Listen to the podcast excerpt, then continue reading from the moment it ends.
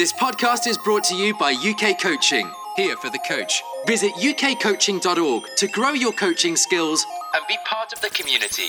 I'm joined by Gordon McClellan from Working With Parents In Sport. Gordon's done a lot of experience working with parents, with coaches, to maximise the experiences that they have working with parents in order for the athlete and the young person to enjoy their experience in sport. So welcome, Gordon.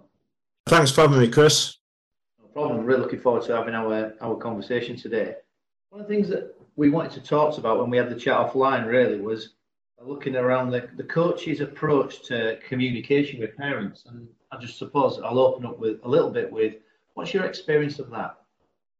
I think first and foremost, because I think coaches probably need to spend a little bit of time just thinking about, you know, how they actually want to approach it. And I guess to use a fancier word is to have a strategy for how they're going to, you know, actually communicate with parents. And I think that's just a really good starting point. Yeah, so there's a number of things. I think for me, there's sort of four key areas, and the first one is the type of information. So what we want to get across to parents. This is probably the one that requires the greatest amount of thought.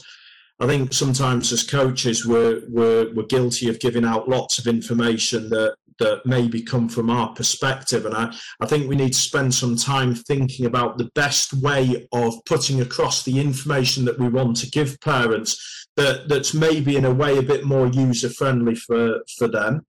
I think the consistency of how we communicate. I think parents, you know, like to know what's going on. I think that if they receive messages at similar times each week, they almost expect that message, almost expect that communication. So it helps them and allows them to plan more effectively. And the reason that I say that's important is one of the big things that's come up from us doing our questionnaires, parents, of the things that they struggle the most with. Scheduling and logistics and managing their family life and managing siblings are often, you know, some of the biggest stresses that they face. So I think that consistency can really help there. I think we need to think about our frequency. You know, lots of coaches say to us that, you know, some parents can't even bother to reply to WhatsApp messages. Some coaches say to us that some parents get a bit fed up of being in some of these, you know, WhatsApp groups where the messages are permanently buzzing in the pocket and going off, yet none of it's relevant to them. So I think we've got to think about the frequency and what we're trying to do with it. And then, of course, the methods that we use, and that, you know, there's lots of options available for methods, you know, WhatsApp groups, Spond, you know, text messages, Facebook, Twitter, email. And of course, maybe one thing that's got lost over the last 10 years is maybe the art of face-to-face communication. And on certain things, we really need to go back to that.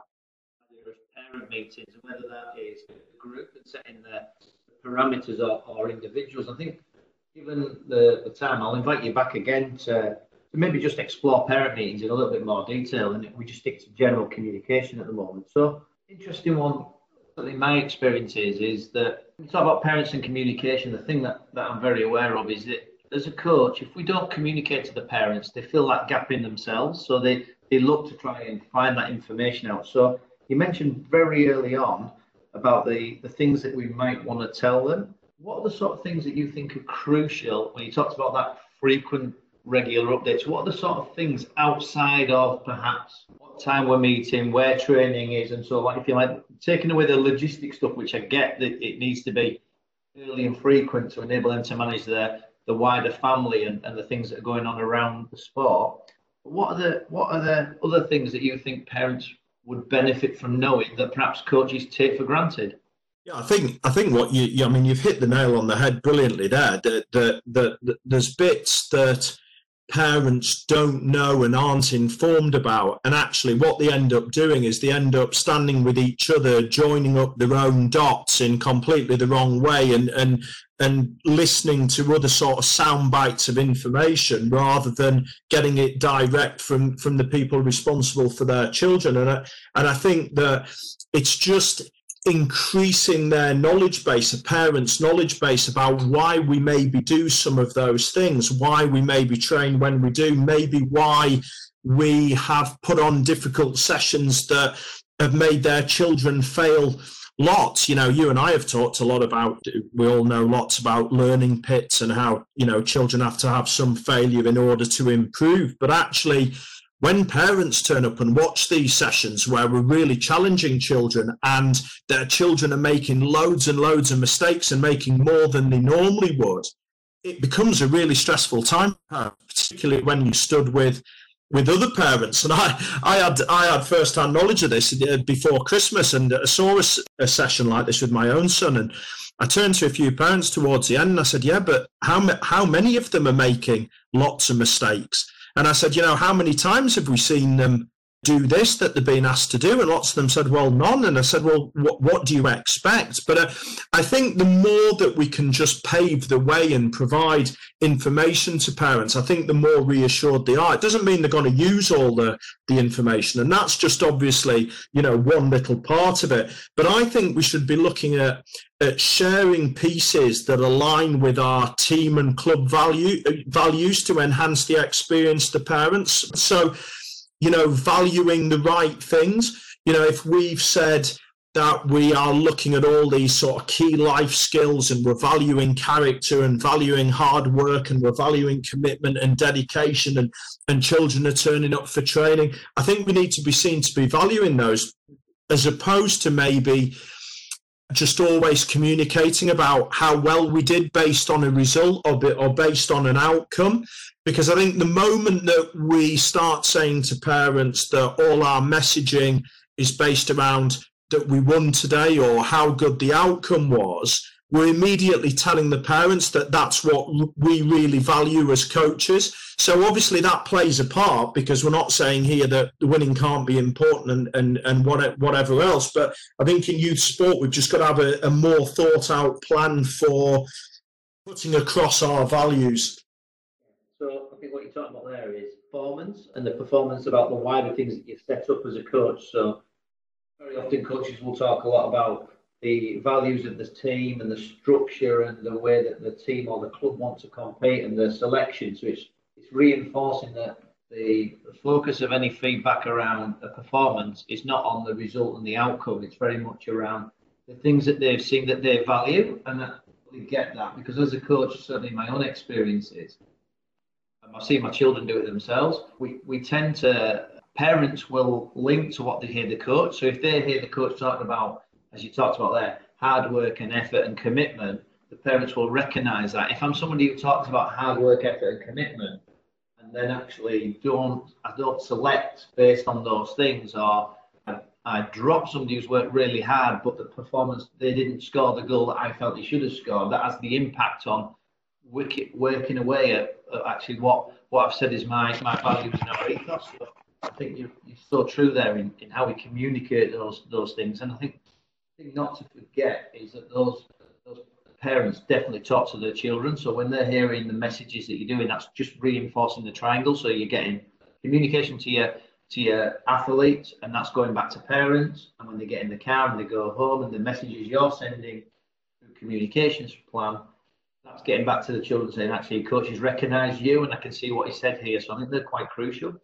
Yeah, and look, parents love hearing positive things about their children. I say, particularly to grassroots coaches, that the ability where we've got lots of parents now watching training, which we maybe didn't have 10 years ago, that if we can find some positive piece of feedback that we can give every individual in the group, and we can vocalise that as we are going along and pick up something that aligns with our values. As you say there, you can absolutely guarantee that the parent will say to the child, but did you hear it when your coach said that to you? And they will pick up the conversation from there.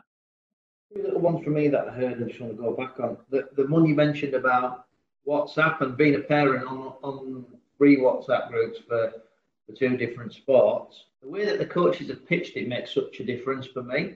So in one of the groups, the coaches have made it really clear that this is a communication for the coaches around training, game day, and information that's important.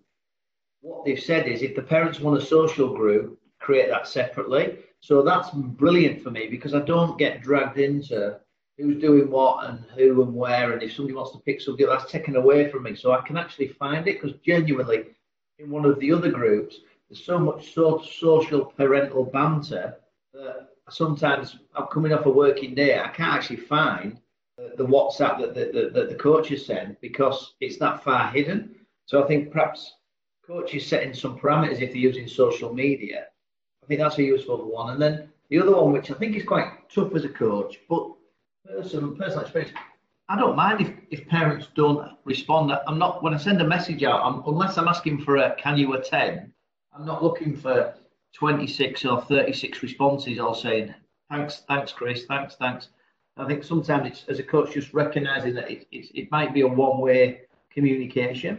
And then that brings me to my final one is, forms of communication would you recommend, given that people are active and busy and the fact that some people prefer others? Would you say have lots of different ways? Would you have preferred methods? Would you ask the parents? What advice would you give coaches? I think again, yeah, I think you've raised some really good points there about WhatsApp groups. And obviously the thing with WhatsApp groups as well is it's really important that as coaches we don't get sucked into difficult conversations. And I've seen some horror stories of groups that have either got onto the back of a coach and then all started communicating with each other on part of a group that, as you say, was designed for logistics. And I think whatever method we use, whether we're using things like WhatsApp or we use a text every week, I think we should try and be consistent with our, messaging, each week. We can still share things from the Twitter world or the Facebook world or relevant articles or things that we think maybe would enhance the experience of our parents through those mediums. But the one that I feel really strongly about is the importance of that face-to-face connection, for coaches to thank parents for bringing them to training, maybe to say one good thing they've seen from the child that particular week. And also, if parents have got an issue with the coach or something that's far more serious and is something that's going to require a bit more time, I'm a big believer in the face-to-face communication, because you and I both know that so much can be lost in email, text, and how we literally take the meaning of those messages. So I think we've always got to have that in the locker. Thanks, Gordon. There's three things from that. I think the one that I think it's going to become a series, because I think we'll do another one, bring you back again to look at crucial conversations. But two things that jumped out to me. I think the first one is around the fact that if a parent isn't responding to any of your communication formats, is to not assume that they're not interested. It's actually have the face-to-face conversation and ask if there's whilst it can be challenging, what is it that's been a barrier for them? So putting the person at the centre of the solution rather than seeing them as the problem.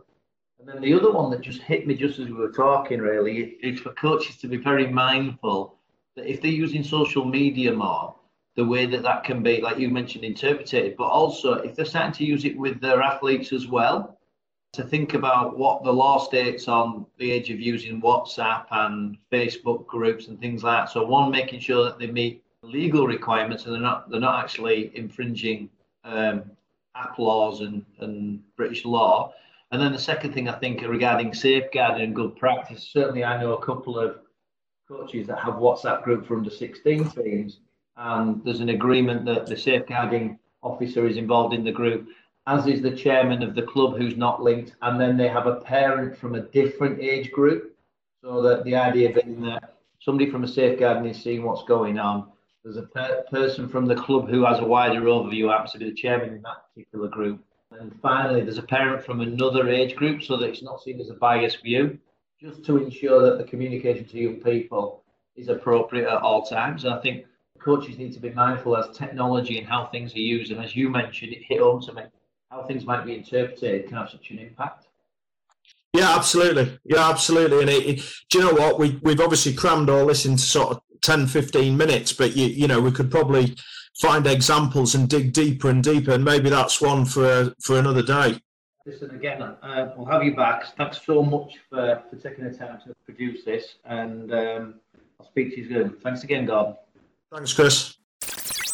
Join us at ukcoaching.org. Whatever you're doing to help people be active and improve, we can help you deliver great coaching experiences at a time to suit you.